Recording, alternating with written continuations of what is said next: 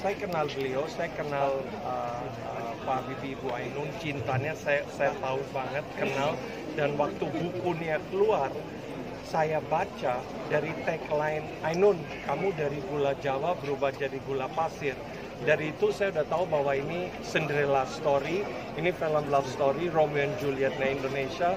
Dari situ saya perjuangkan gimana caranya harus dapat buku ini dan bisa difilmkan.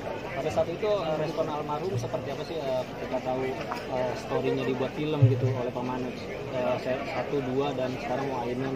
Ya, Pak Habibie sampai terakhir waktu nonton teasernya ngomong it's very real, very inspiratif.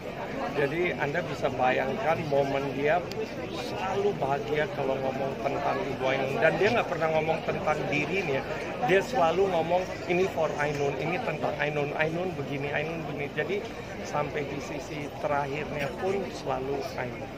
Dengan hal ini ada perubahan tadi lebih baik tiga? Kenapa? Perubahan ya? Saya belum tahu Pak kreatifnya mau dibawa ke mana karena ini di luar dugaan saya. Uh, rencana bulan Desember akan rilis mau dirubah mau diapa kita belum tahu. Tapi filmnya udah syuting semua sesuai keinginan beliau sesuai approval. Uh, saya kita yang handle kreatif dia serahkan ke kita. Tapi of course kita minta pendapat dia. Semalam kan juga saya rilis poster waktu diundur tuh Pak. Iya, saya kami undurkan poster eh, nggak nggak nggak nggak tepat untuk untuk rilis poster di kemarin. Sudah ada kapan lagi Pak update-nya? Minggu depan kita akan ada update baru, trailer baru. Oke. Thank you. Terima kasih Pak Mangga. Masih Pak Manoj.